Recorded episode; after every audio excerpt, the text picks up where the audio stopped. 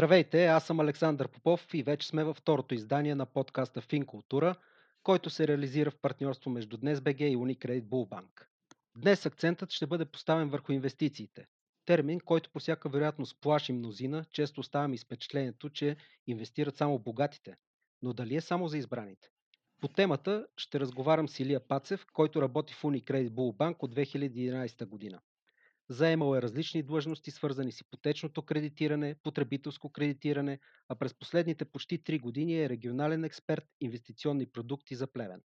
Работата му е свързана както с обучение на служители, така и с провеждане на срещи с съществуващи или потенциални клиенти на банката, които искат да научат повече за инвестиционните и спестовни програми, които предлага.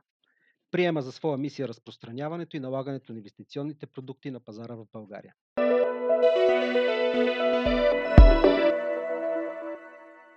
Здравейте, господин Пацев.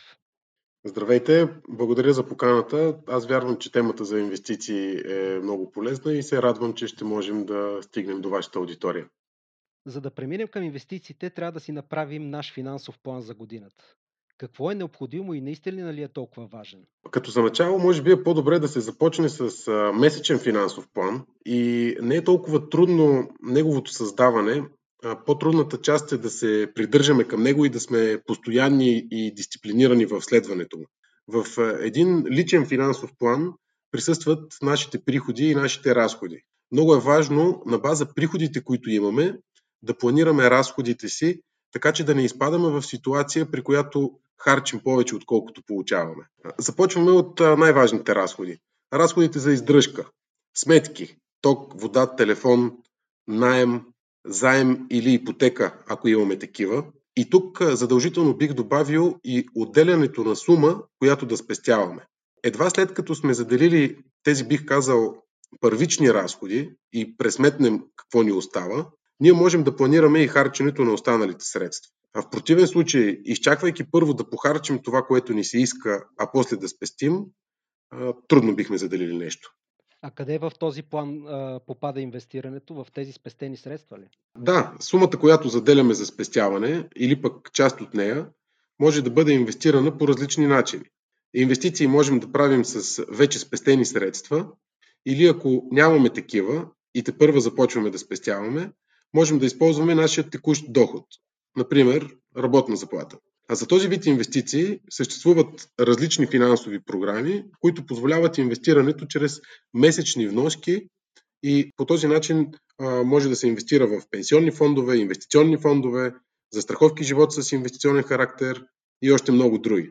Ние предлагаме така наречения спестовен план в взаимни фондове, чрез който даваме възможност на нашите клиенти да инвестират регулярно, дори с малки месечни вноски така се оказва, че всъщност е някакъв мит, че само богатите хора инвестират. Примерно, ето аз съм човек, който получава заплата, да речем, заделям някаква сума. Колко е необходимо да заделя, за да имат смисъл моите инвестиции? В зависимост от това какви са възможностите на човек, всеки сам може да прецени каква сума да, да отделя. най-важното е да, да се отделя за спестяване, съответно и инвестиране, такава част от доходите, които да не нарушават начина ни на живот. Така че дали само богатите могат да инвестират? Не. Съществуват различни форми на инвестиране. Има такива, които са насочени именно към хора, които нямат нито необходимото време, нито познания по темата. За такъв тип клиенти са подходящи взаимните фондове и пенсионните фондове. Те се управляват от професионалисти в областта и не е необходимо човек да отделя от собственото си време. Някой друг го прави вместо тях. На пазара съществуват различни продукти, така че в зависимост от опита и времето, който всеки един има, може да се намери най-подходящото решение за, за всеки. Да разбирам, че няма някаква минимална сума, която да се изисква за нещо подобно. Минималната сума в програмите, които ние в Unicredit предлагаме е 20 евро или 20 долара на месец. Да, съвсем постижима. Да, точно това, това сме целили, да го направим достъпно за всеки. А доколко е важно постоянството за да отделяме подобни суми всеки месец? Ами, както знаете, финансовите пазари са свързани с а, колебания в цените. И когато инвестираме еднократно в определен момент, това ни дава възможност да постигнем по-голяма печалба, но пък при обратния сценарий, при спад на пазарите, по този начин бихме могли да загубим. И когато го правим редовно с месечни вноски, всеки месец ние инвестираме на различна цена. На различна цена закупуваме съответния актив и по този начин а, намаляваме рискът при инвестирането. А подходящи ли са инвестициите във време на пандемия, в която живеем в момента, когато и економиките по цял свят бележат спад? Именно по време на спадове често се откриват и най-добрите инвестиционни възможности. При пазарите на акции, например, след големите сътресения при настъпването на пандемията, сега, една година по-късно, повечето пазари не само се възстановиха, а и достигнаха още по-високи стойности от най-високата им точка преди спада. Тези, които се осмелиха да инвестират в акции точно тогава, сега са реализирали най-големи печалби. Иначе има активи, които са предпочитани от някои инвеститори именно по време на криза. И такъв актив е златото. Обикновено той има отрицателна корелация с капиталовите пазари и при срив на акциите то се използва като убежище от инвеститорите и би могло да повиши цената му именно в такива моменти. През последната една година обаче е, трябва да отбележим, че не видяхме такава противоположна посока в цените на акциите и златото. Така че нека имаме предвид, че това, което е записано в учебниците, не винаги се случва 100% и на практика. И, ясно, в тази връзка можем ли да кажем, а, има ли някакви основни правила при инвестирането?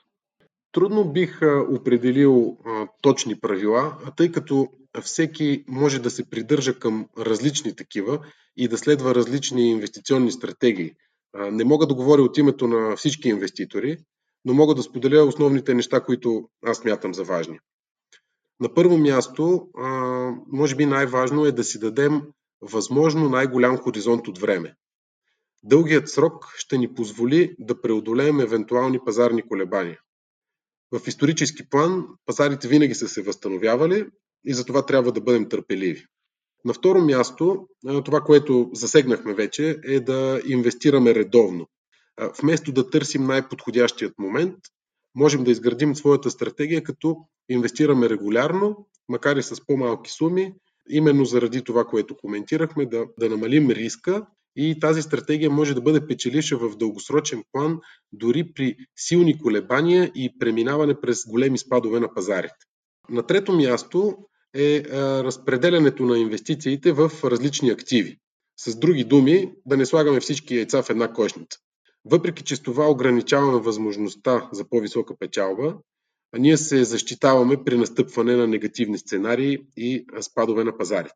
Следващо важно нещо е да не се подаваме на емоциите и да следваме предварително изградената си стратегия. От самото начало трябва да сме наясно, че цените на инвестиционните активи са променливи и в един дълъг хоризонт от време, например 10 години, ще сме свидетели както на повишения, така и на спадове. Не е нужно да предприемаме някакви действия при всяко движение на цените. Психологията често води инвеститорите към покупки по време на ръстове и панически продажби по време на спадове.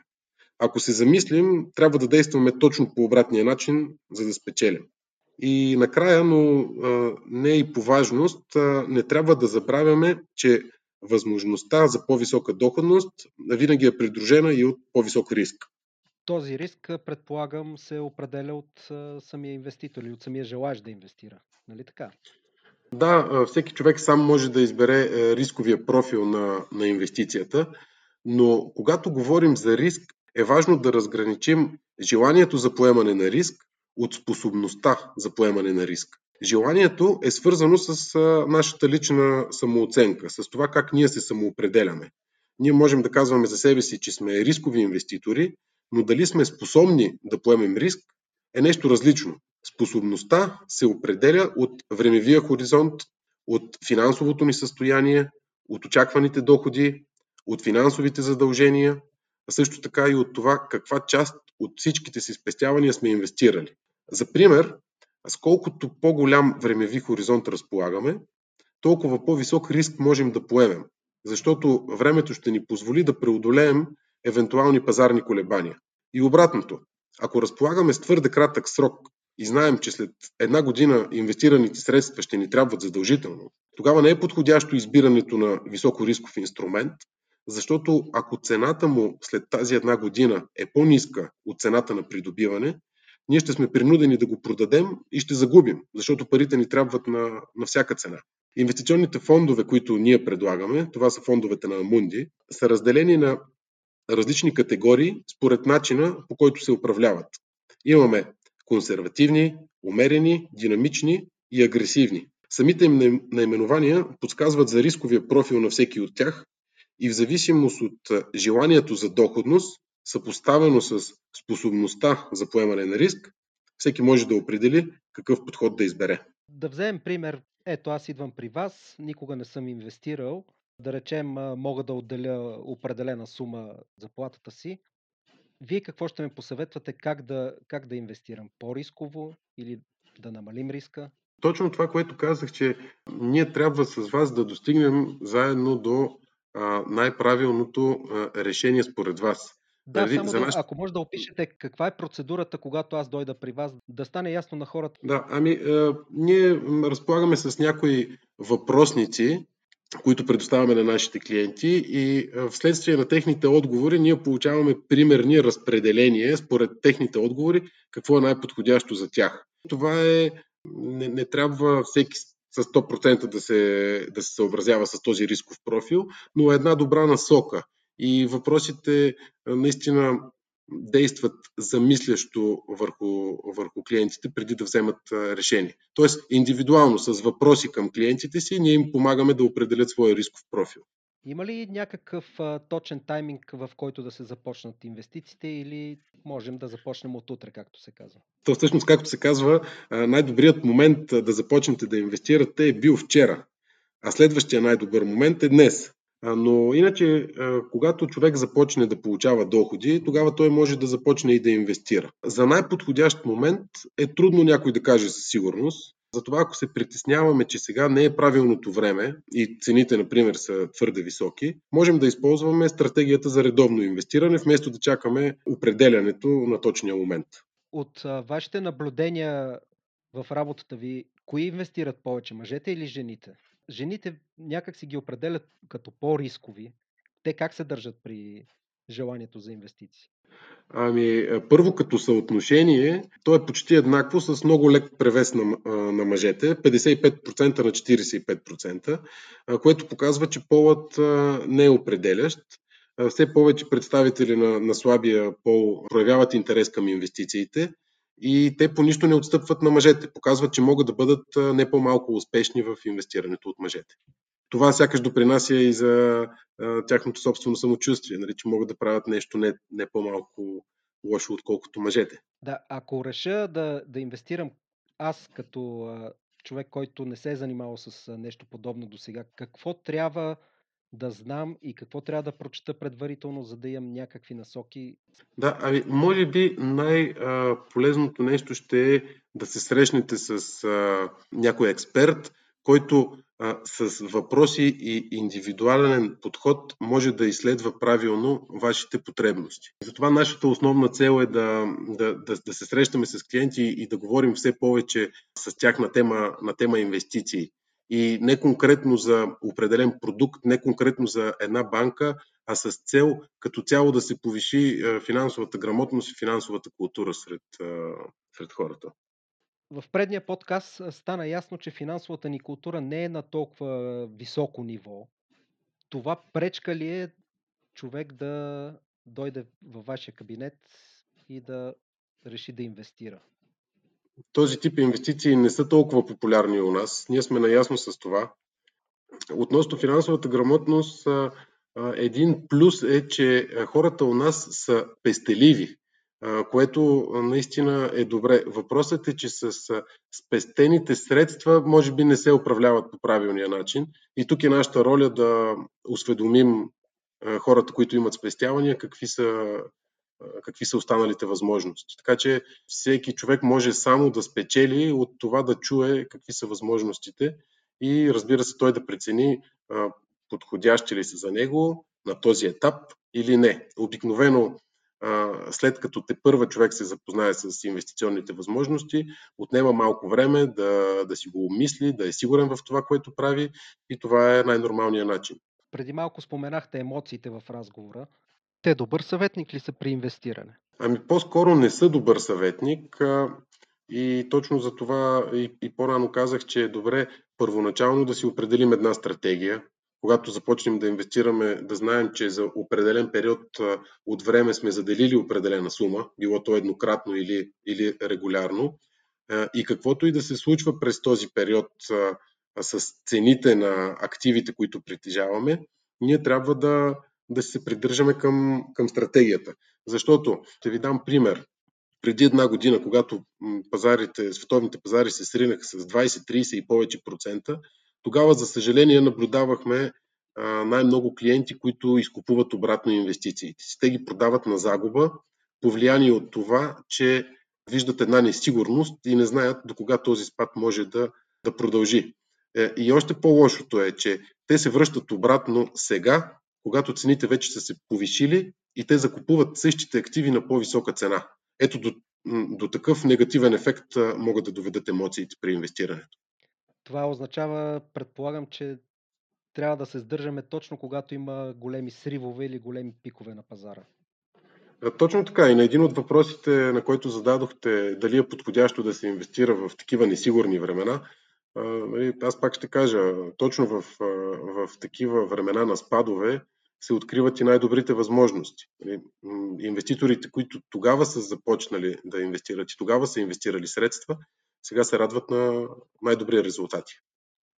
Добре, нека да определим така. Говорихме за различните планове с риска, но как бихте ме провокирали мен, който никога не съм инвестирал, така да ме убедите, че от това нещо мога да спечеля? Ами на първо място може да помислим заедно за, за вашите бъдещи цели. А, и когато човек а, си поставя някаква цел, доста често тя е свързана с а, финансови средства. И когато си поставяме някакви неща, които искаме да постигнем, е добре да помислим и за това как ще ги осъществим. Инвестиционните и спестовните програми могат да бъдат едно решение за постигане на, на такъв тип цели.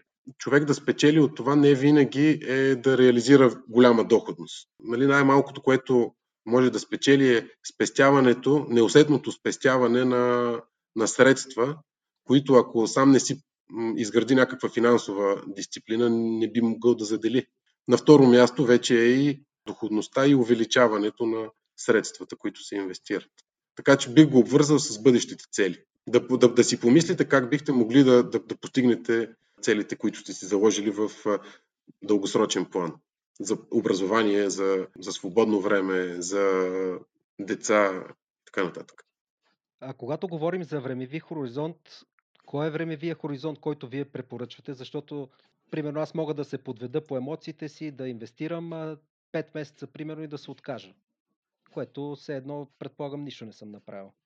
Ами да, в някои кратки периоди, да речем, ако се върнем 5 месеца назад, клиентите, които са инвестирали тогава, сега биха получили, повечето от тях биха получили инвестициите с доста големи печалби, въпреки че срока е кратък. И затова ние казваме да си дадем голям хоризонт от време. Но ако печалбата в някакъв момент ни хареса, разбира се, че ние можем да, да я изтеглим и, и по-рано.